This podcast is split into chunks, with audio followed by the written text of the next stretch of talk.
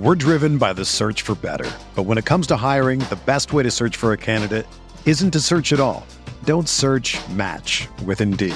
Indeed is your matching and hiring platform with over 350 million global monthly visitors, according to Indeed data, and a matching engine that helps you find quality candidates fast.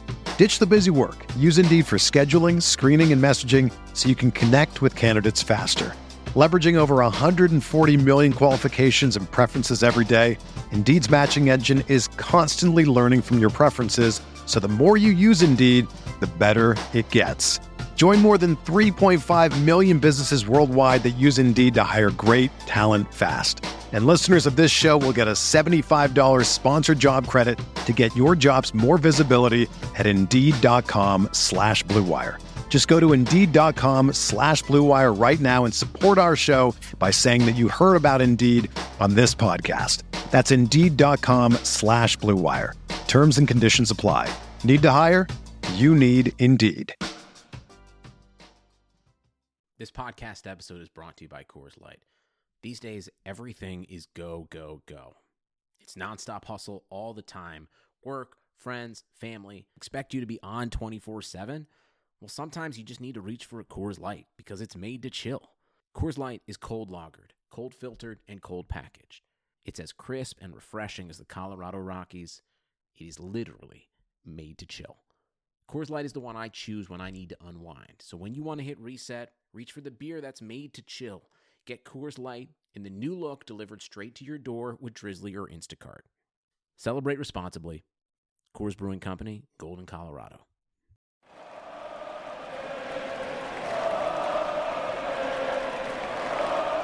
What's up, Nets fans? Welcome to the Brooklyn Buzz. I'm your host, Nick Fay. With me, as always, Jack Manuel. Jack, how are we doing? My voice is raspy, Nick, but it's ready to buzz. That's let's let's do it. Let's do it. Hashtag buzzing. You know, keep an eye on that. Something you might see in the future. Jack, we haven't talked in a while. It feels like forever. It's really only 10 days, but check out the buzz, iTunes, Blog Talk Radio, OTGBasketball.com, YouTube, NetsRepublic.com, and Dash Radio. We're kind of spreading out as much as we possibly can. We're going to drop a lot of shows over the next month or so. But Jack, what are we talking about today? We're going to be doing the exit interviews. So, for those that haven't seen, uh, Sean Marks, Coach Kenny, the players have been doing their exit interviews. Um, Coach Kenny discussed them a little bit on the, the full 48 with Howard Beck. Another podcast you should listen to because it has a Brooklyn Nets uh, personality on it.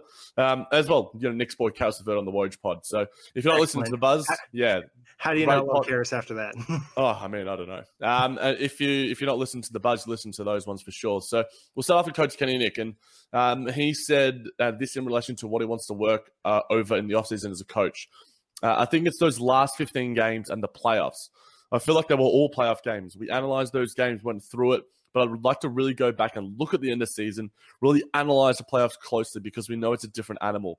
There are things I could have done better and I'm going to analyze it, look at it, work on it, and then as always, you're doing a review of the season on both sides of the ball, seeing things you could tweak. It depends on the players we have in our roster next year, but there will be a thorough review. I know all around I have to get better, just like the players. I have strengths and weaknesses, and going to keep working on them. 100% love it. I love the fact that, you know, he straight up is like, all right, I wasn't amazing. I have things I can work on. They're going to review things. And I think the fact he admitted that the playoffs is a different animal than the regular season. You know, it's a lot of experience for the players, but not only the coach, because like one or two minutes in a playoff game or a quarter can really change the outcome. And we're seeing that right now in the playoffs going on. We saw that in the Net Sixer series. So I appreciate that from Kenny. Just, you know, some honesty, some self awareness, you know, and he's going to improve this summer as well. Yeah, and it's I mean, we know I think for me, Coach Kenny needs to and he talked about it on, on the full 48 as well. The fact that he has such a great support staff behind him, the relationship with Sean Marks, you know, he like uh, I think I remember him saying he sort of just collapsed on Sean's couch after yeah. such a not necessarily tumultuous, but such a tiresome and long and uh, like you said, those last sort of 15 games leading into the playoffs were they were all playoff games. The preparation we talked about it uh, extensively on the buzz, and the fact that you know my confidence waned because that home stretch was so difficult, but we played incredibly well. It set us up well for the playoffs. You know, we didn't have the results necessarily that we wanted. Um, you know, we probably wanted it to be a bit more competitive, as Coach Kenny did. But you know, I'm interested to see what he sort of thinks. You know, in terms of the details, what he wants to tweak specifically, offensively and defensively. I think you can take out of the fact that you know he. And the fact that he says he doesn't necessarily know the roster that they have. Obviously, there's some guys coming back. We know Jarrett Allen will be back. We know Rodions will be back. We know Cass will be back. D'Lo might be back. We'll chat about that on another buzz coming up. And obviously, there's so many free agents. So I like the fact that he mentioned that. So he knows that you know the tweaks will be made according to the roster that is he has and is dealt to him. Uh, I, I think that a good coach has core philosophies, but a good coach is malleable at the same time. Yeah, adjust to the players you have, especially I think in the postseason, talked about learning different things. You know, learning, hey, maybe I need to make a change here, or having a player of this caliber getting more experience during the regular season might benefit me in the playoffs or something along those lines. So it's really interesting. I think what the Nets have like almost 10 free agents. So just the roster turnover could be really dramatic going to next season, depending on who they land. They bring everybody back, whatever it may be, just going to be a different Nets team other than the core players you mentioned. Yeah, exactly. And obviously, we'll be watching that with uh, bated breath. And Nick, this is um, Kenny on the impact of the performance stuff. We, as in me and Sean Marks, uh, were both had backgrounds, my background in the department, and marrying that with the performance in Atlanta and Sean's role in San Antonio. We had a common shared passion for that department. I think we both understand how important it is. What I love is that we have built a global staff. It's a world sport. It's understanding, obviously, the, the NBA, but also getting great people that weren't in the NBA their whole lives. So we've got real diversity there. Our players have embraced it. What do you think, Nick, about the impact of the performance staff? I love it. You know, we talk about a lot during the season. Nets do things a little bit differently. You know, Kenny's playing a lot of guys. Nobody really plays over 32, 36 minutes during the regular season. We saw it boost up in the playoffs, but I think it did matter. You know, at times guys were fatigued, but that was more so because of injuries. So I love the performance team, and it's just kind of taking that next step to better your franchise. You know, the things that you can control, you can improve in an area, and, you know, there's no cap on it. You can have a great performance team. The NBA is not going to tell you to spend less money. Yeah, and I think the consistency of performance stuff as well. We see a lot of teams, you know, the the fact that the New Orleans Pelicans got the guy from the Phoenix Suns is making news left, right, and center. But I think consistency within the front office, coaching staff, support staff is going to be key because you know you want that consistency, you want to have stability there. And I think that, you know, over the past three years, that's one thing that there has been a real emphasis on. And it makes the lives and jobs of Kenny and Sean easier. And I think it also, the fact that as much as it's frustrating for guys like us who, you know, talk about the Nets quite incessantly, the fact that the, the support staff don't have any sort of pressure to go, okay, how long is he going to be? We need to put this out. We need a, a report to Woj. We need a report to Nets Daily or whatever it might be. We need something for the buzz. Um, it's just you know you guys do your jobs. We will give you that pre- that lack of pressure, that flexibility to do what you need to do, take care of our guys, and then that's it. So I think that the the ability for everyone to have their independence, uh, I think, is something that has shone tremendously uh, since Sean Marks and Kenny took over. Yeah, you it's a positive relationship. You know, you could see in other teams or organizations where hey, the performance team is like this player can't play, but the coach might push the limits. Like there is a, a eye to eye between those groups, and as well the fact that they have passion, like they mentioned, it makes the relationship a little bit better, and they have a better understanding of what they need to do on their end. Exactly, exactly. And a final one from Coach Kenny on the next steps. Uh, a huge credit goes to Sean and his groups. We got the right players, we signed the right players, we drafted the right players, players, and we traded for the right players that's the story of the season. Now the challenge for us and Sean is, I know the message uh, yesterday was that we want more. I don't think we're sitting here satisfied. It's been about strategic and gradual improvement. I'd like to continue that without making outlandish statements about championships and all that stuff. I think we're going to double down the way we've been doing things, no matter what our roster looks like, and a heavy emphasis on development and culture. And all that I'm really proud and convinced that that is the way to do it. What do you think? I like it. You know, I think it, they've improved a lot. You know, it was a 14 win jump. The year before was an eight win jump. Obviously, they're doing something right. Guys are getting better. You know, it would be easy for Spencer Dinwiddie to make the jump he made in the first year to the second year and not get much better, but he got better this season. Same thing for Caris LeVert. Same thing, Jarrett Allen. Joe Harris adding to his game. You know, in other situations, you might think, well, you know, this guy kind of peaked out. Maybe we're not going to focus as much on player development, not expanding his game, just kind of solidify the skill that he does have. The Nets are really open and expanding game and telling guys to shoot threes or whatever it may be and adding more. And I really like that. And I think players appreciate that because no one wants to be put in a box. No, exactly. And I think in that sort of sense, this is where the next steps become that little bit trickier because the Nets now solidify themselves as a good team.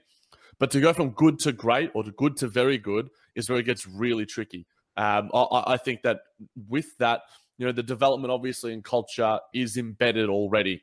Uh, and development never does stop, no matter who you are. And and I think that that has been a cornerstone, as Kenny did mention. But you know, depending on the free agents we get, depending on the drafts, um, assets we we acquire, um, I, think it's going to be, in all honesty, tricky to make that even next step to make we're not going to see a 14 win improvement from 42 to 56 in that sort of sense you know i think that incremental improvement to get better and better and better is going to be tricky but I back Sean Marks in in terms of what he does uh, in the offseason. I back Coach Kenny to, to the nth degree in terms of how he develops players and how he wants to constantly self improve.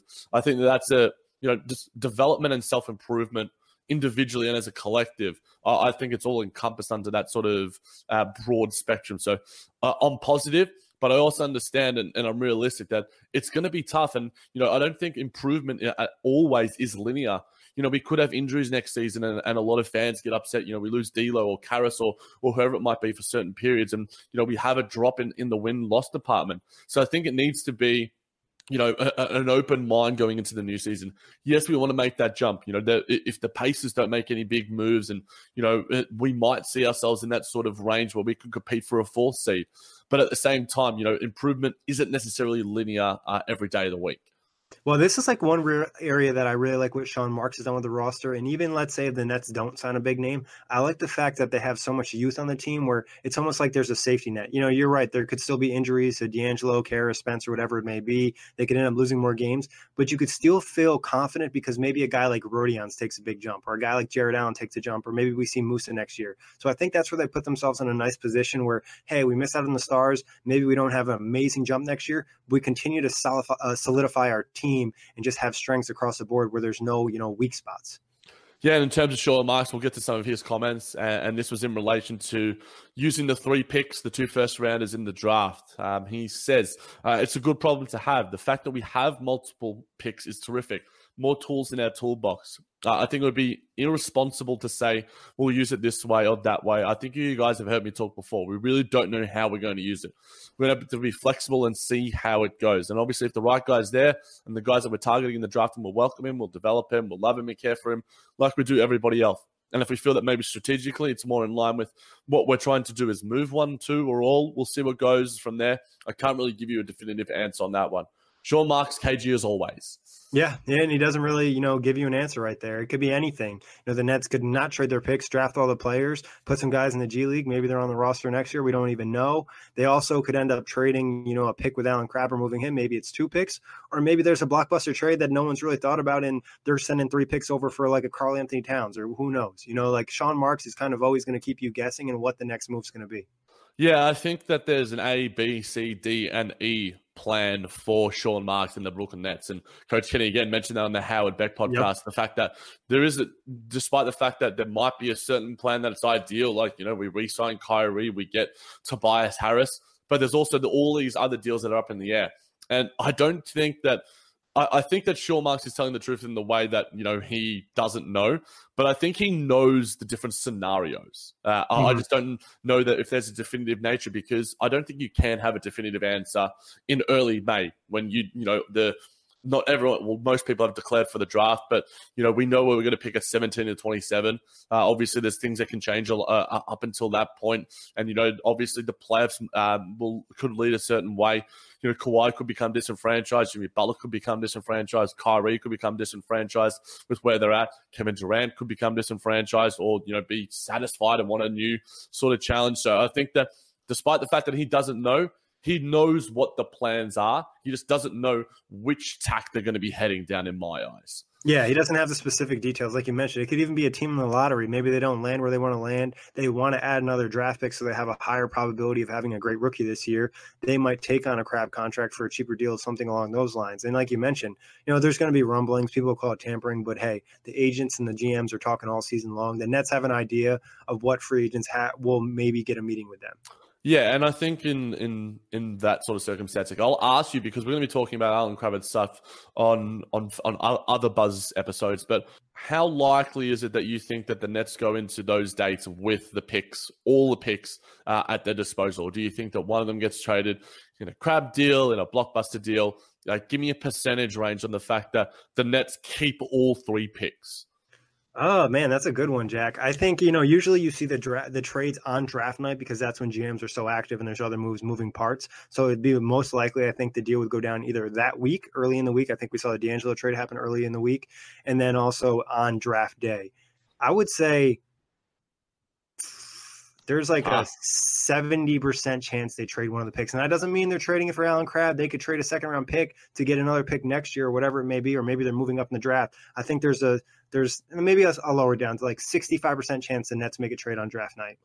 Yeah, I'll go 50 50. I think that, you know, he's sort of hinting at the fact that in, in, weird ways that the fact that you know he's it's like we have multiple picks it's you know it's great and you know we've seen some great draft content on OGDbasketball.com from Dalton, Matt, um, Nathan, and Dylan, and everyone else there. This draft obviously doesn't have the high end talent of previous years, and pick 17, pick 27, unless you combine those and say go up to say like pick 12 or something like that, you may not be getting a talent the likes of you know, I think Jarrett Allen, Caris LeVert, these guys in previous years would have probably been top 10 picks in this sort of draft. So I think that the talent and the, the breadth of talent in, in this upcoming draft, you know, I've been keeping on top of it with the great content that the guys have been putting out. And also because, you know, we, we did, we've done some draft pods as well, talking about guys like Brandon Clarke and Rui Hachimura. So uh, I don't think that the high end talent is there. So I think that despite the fact that, you know, I'm not an advocate for trading – uh, and I've told you this, and I've I've put this on Twitter. I'm not an advocate for trading draft picks for mistakes that you have made. But at the end of the day, if that's what needs to be done in terms of making bigger and better moves, then I, I see the sort of bigger picture. But uh, I'm 50 50 on it personally. I think sometimes when you're a GM, you almost can't be upset about spilled milk. Like you made the mistake, you got to handle it, especially if it's going to allow your team to make that jump that you need to make. Like you talked about, making that jump from being a good team to a great team. That doesn't even mean being a contender. That just means being a great team where, hey, you can get in the second round and compete with somebody. It's going to take a major push. And also, I look at it as a fact is how likely is that the Nets go into next year with three rookies? Like 31 is pretty high to draft a draft and stash player. So it's like those three picks are all in a, a range where it's like, what are the Nets going to do? Do they really want to send guys to the G League? Do they want to boost that G League team, or they you know want the three rookies, or they want to try to move up, like you mentioned? Well, at the same time, we we haven't seen much of Dzanan Musa either, and, I, and yeah. I think that we'll want to see more of him next season. And you add in another three rookies there, you know, I think it's going to be clustered in that sort of sense. Yes, there is that sort of cost control going forward. You know, Rodions is obviously going to be Rodions is going to be a part of the plans too. So I, I Theo Pinson's another guy that's you know a guy that can be around too. Exactly. So I, I think that the fact that we have those assets, um, I don't think that they're incredibly desirable, but I think that they can add some value in some sort of deal, and, and we'll likely see that. Uh, and moving on to the goals for next season in relation to what Sean Mark said, I think you look back where the players preseason had their media availability. And if it wasn't to a man, it was all 10 of them saying that they wanted to make the playoffs. Why can't we do this? And it was led by our vets, which is great. I don't think Kenny or I or anyone else had to stand up and say this was going to be our goal. They continued to push, even though we had some adversity when Caris was hurt. The guys continues, and it was the next man up mentality, which is great. So moving next year, a lot will depend on what the roster fit is before we set in our next goal, whether it be playoffs or whether it may be in the playoffs. It'll be predetermined by how the roster looks he's just so vague in everything he says. Sean is it? I, I, I love it, but at the same time, it's just. It, I, I guess it's true. It is true. Yeah, it's just like how you are as a GM. Like if you were, you know, a prototypical GM and you aren't going to share information, you don't want to, you know, hint your hand to anybody else in terms of the media, the fans, give them expectations, but also to other teams in the league. You don't want them to feel like they have any type of leverage. You know, I'm sure some people are already assuming they're going after big free agents, but the fact is Sean hasn't come out and really said anything like that. It just is some type of leverage he's keeping the situation. I mean, I understand why it could annoy fans. I personally, whatever, I don't mind. I kind of at the point where I expect him. I don't really expect much from his press conferences, other maybe like a little clues. Yeah, exactly. And that's sort of what we've been hinting at and discussing a little bit. And I think that the fact that, you know, where he talks about the roster fits, you can tell that him and Coach Kenny had some sort of talking points that they want to come out with and sort of outline to the media and the fans and everyone's sort of listening and watching. So um, they're on the same page, and, and, that's something that we always sort of expect from from our two guys, sort of leading the things. But you know the, how the roster is. Uh, once we sort of see that, then you know the, when the questions are to Sean and Coach Kenny, I'm very intrigued to see, you know, if we get that big free agent, if we don't, and we sort of just keep progressing going forward. Are the playoffs still? Uh, do we expect to make a jump uh, going forward? It's it's going to be interesting to see. Obviously, you know, it, it's hard to sort of forecast two months into the future, but uh, a, a lot can happen and a lot can change. Yeah, and it, it is evident that he's been advocating for taking the small steps. So I think, regardless of you know what happens, I think in his mind he wants to see some type of improvement. Maybe it's going to 44 wins or going six or seven games. But I think in Sean Mark's eyes, it's always like, all right, a gradual improvement, regardless. Like, hey, maybe we don't have the season we want to have, but at least we improved in some way. And like I mentioned before, maybe it's not the wins, maybe it's young players on the roster improving, maybe it's Kenny being a better coach. But I think they'll see some type of improvement from what we saw this year. Yeah, and I think in terms of the the win department, this is just me sort of speaking out of turn. Um, I think you can't necessarily get a 50 win season without a top 20 player, mm-hmm. unless D'Angelo or Caris make that jump. Uh, I think that they're on the fringes. Uh, I think Caris LeVert is probably more likely to make that jump. I think he has a higher ceiling. Um, and I, I mean, you'd probably like to hear that, but I know a lot of D'Lo fans might not just necessarily. I'm over here like smiling, Jack. I don't know how to finish the show. but at the same time, you know, I think you need, you know, uh, uh, if we're going um, by top 20, you know, I think guys like Ben Simmons, Bradley Beal, these guys on the fringes, Kemba Walker, those are top 20 ish players. Those are guys you can sort of have a 50 win season with, be a top four seed, and then you have to have the pieces around them, which the Nets do. But we don't have an absolute stud top 20, top 10 player yet. Free agency, we'll have to wait and see. But in terms of the team's likability and the connection with fans, Sean said this I think that was definitely one of the bright spots of the season because you can't fake that. That's genuine. It's got to be real. I think when you see Alan, Theo, Dzanan, who are in Long Island and bouncing back and forth, our players ask from them. Looking at guys that were there saying, hey, when are we coming back? We need them around. We love having those guys around. It's contagious. I think you can see in the court, you see other guys compete. You see it's a fun and exciting brand of basketball. You see the bench, and they're really and truly all in this for each other. It's special. You can't fake that. And that's not something that Kenny get up and give a halftime speech and say, guys, I need you to cheer for one another. They either do it or they don't. I don't think I've been around a group that's quite embraced each other like this group. It's a credit to those guys because they've done a heck of a job. I mean, you feel it watching the team. You love it. You know, you love the guys being so happy and involved with each other and really feel that way. And when something good happens, you know, you see Theo Pinson doing his dance on the bench. It's just like it's not only the players. I think it kind of go. It's almost contagious to the fans. You know, they're happy. There's just more energy going around, and you just love to see that. And that's one of the building blocks of a culture. And I think in, there needs to, as much as you know, the priorities are Kevin Durant, Kawhi Leonard, all these sort of guys. There needs to be a priority to maintain chemistry and how that sort of works around those guys who are superstars. They have superstar egos and superstar egos within good reason. They are absolute stars. Uh, Jimmy Butler, you know, how that affects, you know, uh, are they going to uh, bond well? Are they going to fit well with the, the bench guys? Or are they going to sort of separate themselves and be like, look, this is my sort of teaming? You know, they're going to isolate themselves. You know, we've sort of heard that in the likes of Kevin Durant, Kyrie Irving in the past. Jimmy Butler has been, you know, not necessarily the best with young sort of guys. You know, young guys that don't have talent. He's good with young guys that are incredibly talented, Joel Embiid, Ben Simmons. But, you know, obviously in Chicago and in Minnesota, you know, he has this sort of alpha mentality. So how that free agency sort of push meshes well with the the budding chemistry. And, you know, it's probably been the highlight of the season in terms of if you're looking to Instagram and social media – you know, the, the main reason other than D'Angelo Russell, the Nets were getting on Bleacher Report and all these hats of highlights was because of guys like Theo Pinson, Alan Williams, and Dzanan Musa. Yeah, you might have seen more highlights from the bench dancing than any other category of the Nets this year, maybe other than D'Angelo. Yeah, exactly. So uh, it'll be intriguing to see how things go going forward. But uh, Nick, you want to move to the players? Yeah, let's do it. I mean, a lot of good quotes from the players too. Kenny and Sean, like we said, they're not going to give us too much, but the players are going to give you a little bit more info. Yeah, so we've uh, we've got Ed Davis to start off with. Uh, his expectations arriving into Brooklyn. So coming to a team that won 28 games and didn't really get any big free agents. So it wasn't like we were supposed to win 42 games, supposed to be the sixth seed. Expectations were a little lower, but we took it one day at a time. We worked, we grind, we followed behind our leader in Kenny. And like I said, we had a successful, fun year. Thoughts? I like it. I mean, it, it tells you that Ed didn't necessarily know a ton about the Nets, but his, you know, after leaving and understanding what the team's about, and, and it's nice that he mentioned Kenny as the leader, kind of leading them and taking it one step at a time and improving and beating expectations that no one really thought they'd get to a six seed. I mean, some people thought they'd be an eight seed, but getting to the six seed is impressive. It is impressive, and I think that uh, the underdog mentality is something that bodes well for a lot of just sporting organizations. And and now that there is some success, you know, the, the Nets are not necessarily the hunter anymore. They're going to become the hunted. So how they can adjust to that is going to be intriguing. Uh, and he goes, if the success can lure any free agents in. it's hard for me to speak on that because I'm not a top guy. I don't really know what goes through their minds, what they want on things. I guess guys like myself, like JD and everybody else will probably say this is a top notch organization.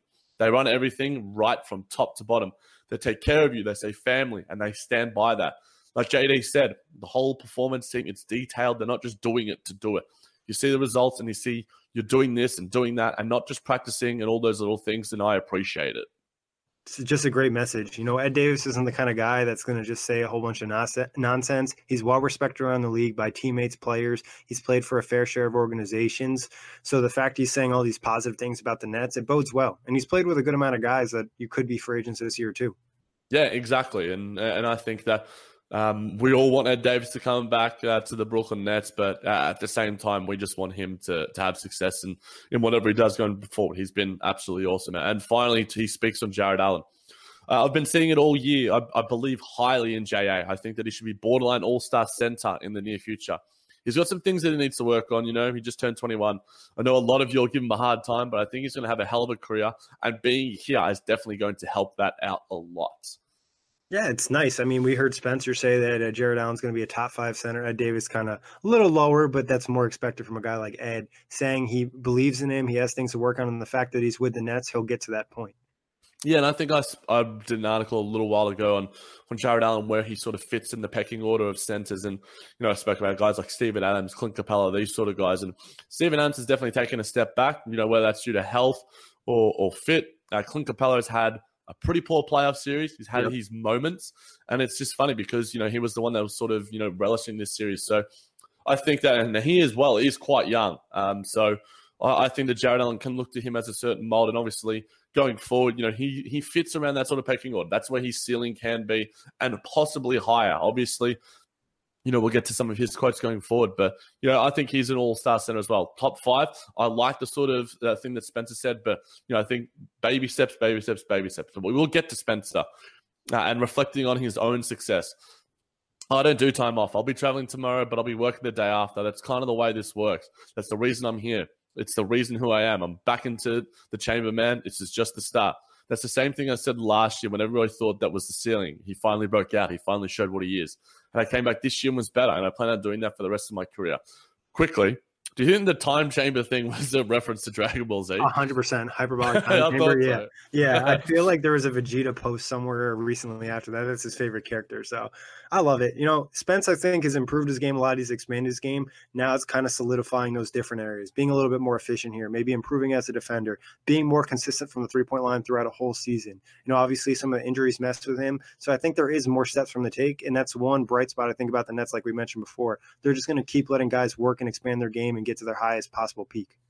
Yeah, and I don't think it's that much of a hot take anymore for me to say it's going to be six man of the year next year. Um, yeah. Unfortunately, unfortunately, you know, September 2018 compared to, you know, September 2019 is a, a, big difference. And I think that Lou will eventually has to lose it. And I think the guy that he'll lose it to is probably Spencer Dinwiddie because we're talking about the best player off a bench. Lou Williams and Spencer Dinwiddie are the two best players coming off the bench in the NBA right now.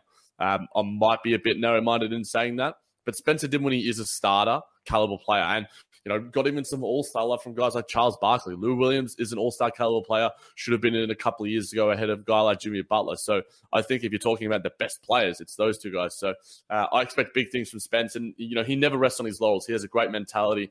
Um, you know, he has that sort of mini ego as well. You know, I'm, I'm, intrigued to see what he can add to his game in the offseason because we saw, you know, defensive spurts from him. You know, the driving game was sensational. So um, the growth that we can see from him, you know, going forward now that he's locked up is going to be uh, incredibly exciting. Honestly, um, you might make the point that if he doesn't get injured, he might actually win six man of the year. Like he probably yeah incredibly well. And then there's a fact I think people need to mention: he injured the hand before he actually got was out. Like his hand was bothering him for a couple weeks before he actually, you know, was out uh, out for what was it, four weeks.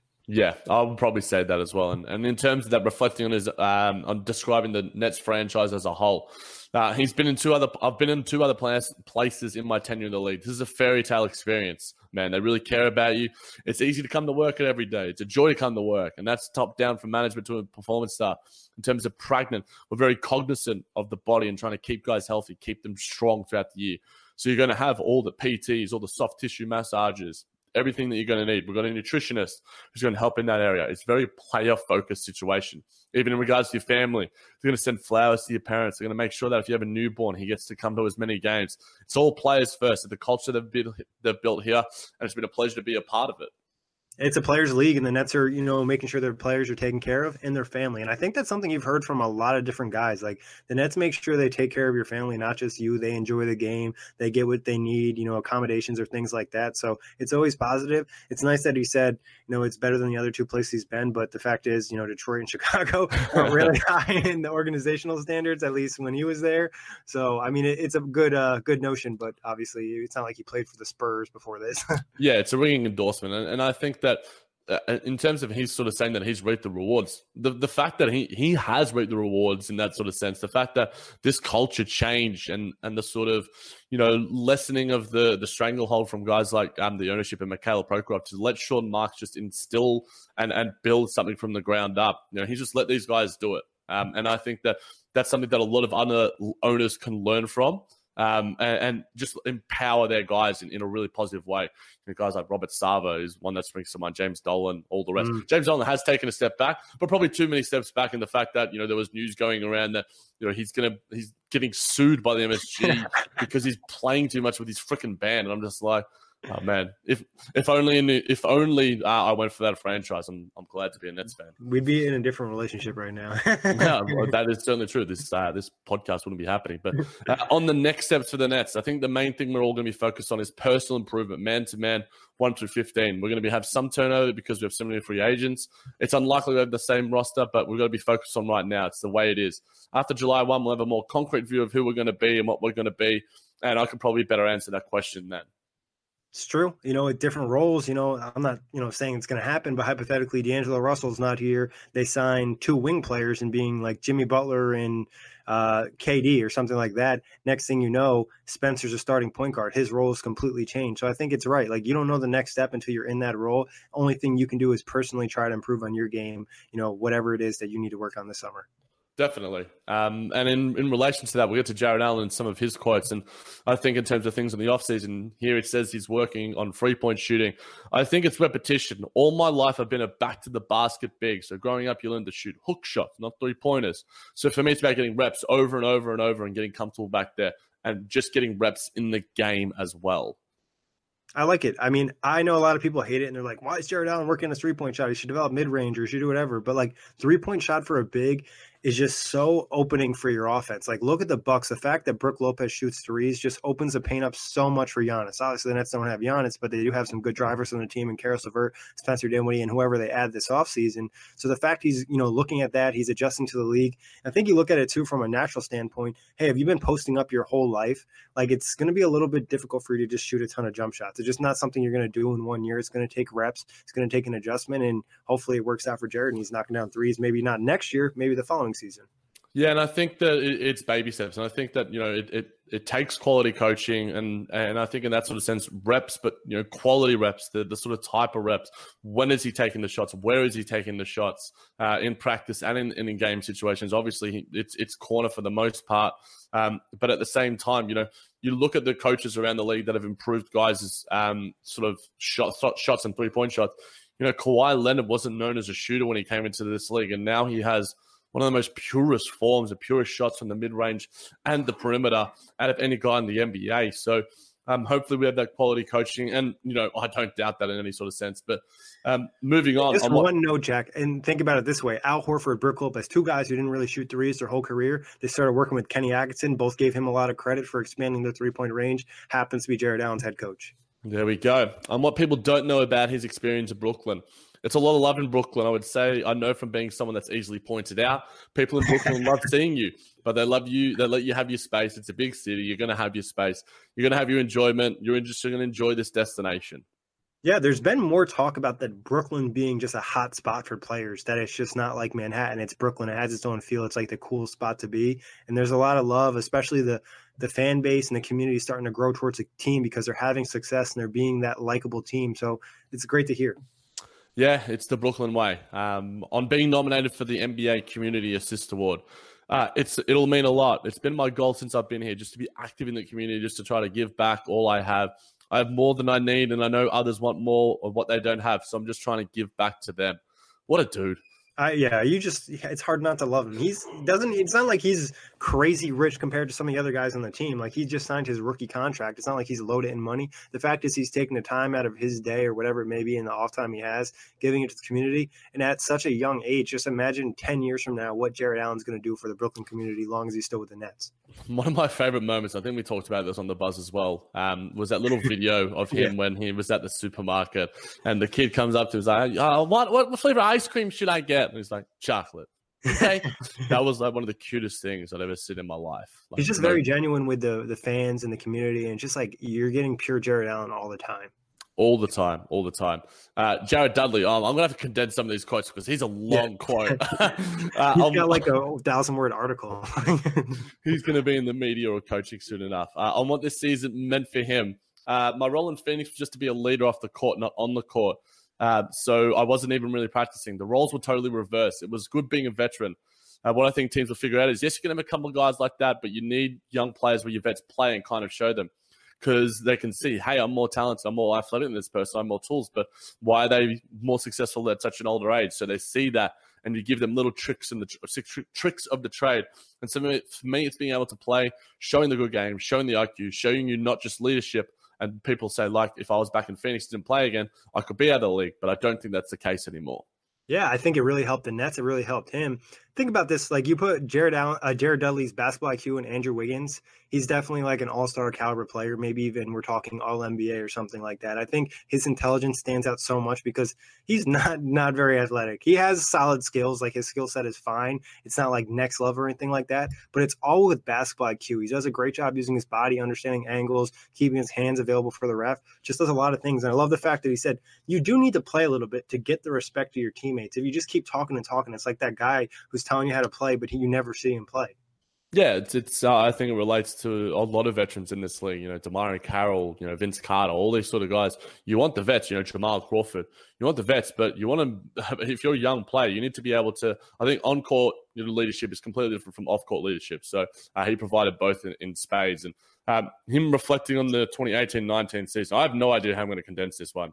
Uh, but I might just go through it. Um, we saw the development. It's he literally starts from training camp all the way up to every single win. He like he like steals all of our best moments that we'll talk about. So I'm not going to talk about them. Maybe uh, I think just the development we saw in training camp, the talent we have here, the ups and the downs. It's more gratifying when you go on an eight game losing streak and people count you out and you come back on a seven game winning streak. You know, some of our big wins this year, I'm not going to say them because we're going to talk about them on another buzz. And seeing guys take on their opportunities. D'Lo after Caris got hurt. Spencer, his tear when he was going for the sixth man. You saw a lot of guys on this team. Rondae starting to not playing getting DNPs to a game winner at Sacramento, Shabazz DNPs. Then he had 24 in the fourth. I mean, 24 in Chicago and won that game. There's a lot of good depth, a lot of good chemistry, and a good building block to lay the foundation here. Yeah, I mean, it's pretty much all stuff we touch on the buzz all year long. It's just like the positivity and the development of the team. It's like Jarrett Allen, uh, Jared Dudley just gave you a mini overview of the season. essentially, essentially, he's just uh, he'd be a great podcast. Yeah, um, he could have his po- own podcast if he wanted to. He just likes to talk. Like you can tell. hopefully outside of Brooklyn or not Brooklyn centric because he'll steal all of our listeners. Or there's room for both. Um, you know, we could get him as a co-host. Jared, yeah. you know, hit us hit us up at the JMNJBT at OTG Nick. Um, and he speaks about Coach Kenny and his accountability. Uh, I haven't played for a coach like Kenny for a while, probably since Larry Brown, where he's just so attention to detail and on top of players and coaches for excellence when it comes to practice, getting on ball boys for being lazy, getting on players for not knowing what they're supposed to do. And I like it. I appreciate it. Uh, sometimes the best player doesn't always get to play. And I honestly, you saw Kenny early on. Some of our best players, like D'Angelo, weren't playing fourth quarters. Uh, I always believe that you got to earn what you're given. Uh, and you see that now, even every fourth quarter, we need D'Angelo. And it took a while for that. It took a while for players to respect that because it's not like that in a lot of situations, especially with younger teams. Yeah, Kenny's just straight up. You know, he's honest about it. You mentioned the Howard Beck podcast. Kenny talks about that with D'Angelo in that situation. And I think it made him a lot better player. Like if he doesn't get benched in those fourth quarters, I'm not sure he makes the same jump he made this year. It makes you look at yourself, hey, what can I do better? I want to be out there as much as possible. And I love the attention to detail. And that's the thing that makes you feel good. Where let's say the Nets are in a playoff series, you know, maybe we're talking a couple years down the line, or maybe it's in a year or two. Eastern Conference Finals are facing a team that might be slightly better. Maybe Kenny's giving you the edge because he's noticing some attention to detail that's helping you win that game seven. Yeah, exactly. And you know, he has been and, and the comparison to to Larry Brown, you know, a coach of the year, an NBA champion. Um, he was the All Star Game head coach. He's um, you know, he's been in been around basketball for a very, very long time. So it's a it's very high praise, very, very high praise for and you know, just on Larry Brown's wiki right now, it's um, it's a good sign. And I think Coach Kenny has the the passion and, and all of that to sort of um, become a real building block there. But uh, we'll move on to one and one other note, Jack, on Larry Brown too. Is the biggest issue with him was his relationship with players at times. We know Kenny gets along great with the players, and he's a players coach. So I think that's a little different. That where it kind of takes some of the negatives that you had from Larry Brown. Not to say that you know Kenny's gonna. I'm guaranteeing he's gonna be some Hall of Fame type head coach, but I think there's a real positive looking in his future. Yeah, exactly. Um, and we'll move on to DeMarre Carroll um, on the season. It was a great season. Uh, you don't want to lose. I'm going to cut this out. Uh, mm. You hmm. don't want to lose the way you do against the Sixers, but they were the better team, and you can only grow from there. Yeah, it's like you take every step. You know, it's like yeah, the season definitely didn't end in game five the way anybody wanted to end. You know, players, fans, coaches, whatever it may be, the organization, especially after the way game four went down. So it's just like you learn from every experience, you keep growing. A lot of the young players, I think, will benefit that. I don't think every blowout loss or every bad situation can't be turned into a positive. Yeah, and the changing perception of the Nets. Uh, I think you're a top tier player. This is an organization you want to be at. From coaching to performance, it's a place you want to be. The fans, the playoff game was crazy. It's an organization, and our core, our young core changed. The change some of the perspective of those top tier players. You got to see. It's in the recruiting process, and now it's in the media process too. You all got to put out some good stuff. Um, have you not listened to the Brooklyn Buzz tomorrow? You're putting out fire content, my dude. Yeah, we were trying to hype up the Nets as much as possible. But again, you know, hearing from a vet who's played in the NBA for a while now, played with a lot of different guys in the league, well respected, and he's, you know, hyping up the Nets for this offseason. I think this is what you love. And it's not like Kenny and Sean are telling, hey, DeMarre, hey, Jared Dudley, hey, Ed Davis, go hype us up to the media. Guys are doing this on their own. And there's no guarantee these three guys are even going to be back with the Nets next year. Maybe one of them is, maybe none of them are. And speaking on that, the biggest thing you've got to let your agents take care of that. At the end of the day, this is definitely a place us veterans want to be because the performance is really good with our body and they do a good job with us. So that's something you let your agent take care of, makes sense for your career. That's what you do. But at the end of the day, it's all about we play this game for your family to support your family and all that. So at the end of the day, you just got to do what's best for you. And I can't dictate what's best for Jared or Ed. So at the end of the day, you've just got to do what's best for you. Um, Nick, what is your percentage on DeMarre returning next season? Do you think that he's hinting at a possible departure? I think it would, in a sense, make sense. But uh, if they were able to get him cheap, which I don't know if they would, because I could see a lot of teams, you know, throwing some money at him just to get that vet they want, and you know, three and D guy or a team that doesn't really have money, or maybe he wants to go to a team that's contending, and the Nets can't offer him the same money as a contender because they have a mid-level exception, whatever it may be. So I put out like 33%, maybe lower, maybe 25, 25 to 33. What about you? Yeah, I'll put it a little bit higher. Um, I think that one of these guys out of Jared, Ed, or DeMarre has to stick around. Um, Which one do you think is the most likely to stick around? Um, probably DeMarre. I think that he's developed. He's been there the longest. I think he's developed the most uh, in in depth relationships with a lot of the players. Um, you know, he's best mates with D'Angelo, who is our franchise sort of guy. Um, and I mean, we might not see any of them uh, uh as much as I would like to. We could see other vets come in. Uh, and, and I think that there needs to continue to be a veteran presence around these guys because we are a young organization in terms of our, our talent and our core. Um, I'd give um, it a little bit higher with DeMarre. I think that there's a 40% chance from my end. Okay. Yeah. I mean, I could definitely see it. You made a great point about the relationships. I mean, his relationship with Kenny is going on for a while now. And the fact is, he's really close with D'Angelo and Caris LeVert, you know, and Jarrett Allen. So, and he likes the organization. His family's here. I know he did send out that tweet yep. kind of saying it was like, and then he also joked around it's his wife's decision. So maybe they want to go to a warm weather spot where maybe she loves Brooklyn. We don't know. Hey, well, if JJ Redick should have ended up in Brooklyn and he's just like, ah, I kind of don't want to, I kind of want to play for Philly, then DeMarre should be able to go, look, you know, I'm not going back to Atlanta. Let me stay in Brooklyn a little while longer. I mean, we'll, uh, we'll wait and see with that. But uh, we'll move on to your boy, Caris LeVert, before we get to D'Angelo Russell and what he's going to work on the offseason. I feel like I'm attacking every part. In specific, still working on my strength. I think I'll always be working on that, getting stronger, shooting, passing, just skills that every guys want to work on in the off season. I thought it was interesting. He referenced himself as a guard. You know, I'm mm-hmm. not saying that he's not a guard, but that means that like where he wants to be, and I'm sure that's something from the Nets telling him that he's more of a guard than a small forward, which could hint at something a little bit for free agency. Maybe it's like a low key little clue from Caris dropping out there. We don't really know, but obviously working on strength, I thought that was a major factor for him taking that next step this year. Not only offensively but defensively, he's more of a physical force, and with his wingspan, adding more muscle to that, he's going to keep getting better as a defender and as a driver. And then obviously he knows he needs to improve as a shooter and a passer, and I think as he does, you know, it'll make his game ascend to another level. I think Jared Dudley did a lot of work with Caris LeVert in terms of his passing this year. And you took notice because in the past, he was making a lot of interior passes, a lot of easy passes. This year, you saw him drive to the lane a little bit more and make the outside pass, the three point shooter, top of the key, the corner, whatever it may be. So I think there's room to improve in a lot of areas still. There really is. And um, for those that ever listened to the Woj pod, he also mentioned guys in the last offseason that he was watching, guys like Bradley Beal, mm. guys like Victor Oladipo, and then some of his favorite players. McCollum. CJ McCollum, all the best sort of two guards, you know, LeVert two guard. Um, but I think he also talked about Paul George, who is that sort of two guard, sort of small forward, who can also play a little bit bigger. You know, LeVert and Paul George have some similarities in aspect. You know, I've spoken about LeVert as being, you know, a Jrue Holiday type in, in many ways. You know, Jrue Holiday, um, I'm super duper high, and I think is one of the the best sort of two way guys in the league, not just as a guard. So um, has that potential as well. But um, talking about, he says his rehab experience. Uh, the rehab was extremely tough. Even when I was back playing, I still continued to do it. I think that just showed a lot of resiliency, and it was great because it was an everyday thing and an all day type of thing.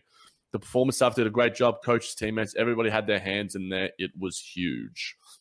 Just another, you know, positive note about the Nets organization that it was a group thing and them keeping it positive. And he talked a lot about this on the Woj pod in terms of the rehab and stuff. So check that out for sure.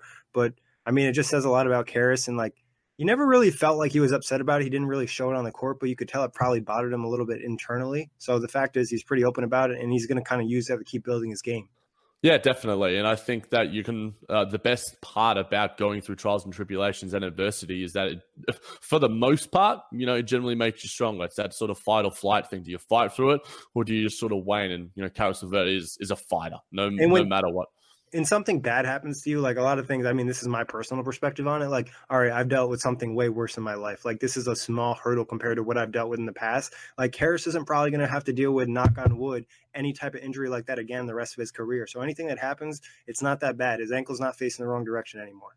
And yeah, he was asked by Woj as well. Uh, did the fact that you know he he had perspective because he's had some tremendously difficult experiences in his life, including the major passing of his father. And he was just like, look, this is nothing compared to that. So I think that we have a very strong individual uh, in Caris LeVert in terms of um, he's just got so much uh, intestinal fortitude and, and, such great resiliency and uh, an amazing mindset and, and just a great kid. Great kid. Jack dropping some SAT vocab on me right here. hey, I'm a teacher. I, I, may teach the primary school, elementary school kids, but you know, I, I read the dictionary every now and then. we'll move to D'Angelo Russell uh, on the season. Uh, this shows the type of group that we are. All the success we had as a team and organization comes from putting the right people in the place to be a recipe together, and that's going to result in success. We've got a lot of guys It's been up and down through the ringer and back. So for us to start off like that and get everybody riled up about the Nets once again and having another net season. For us to just have it turn around like that, it shows what type of group we have.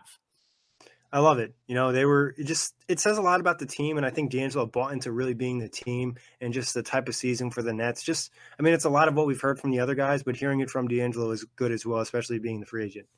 Yeah, and he talks about uh, going to the playoffs and hopefully getting back. Uh, once you get a taste of players, I couldn't imagine not making it back. Give credit to LeBron and those guys who make it consecutive years. The playoff experience is beautiful.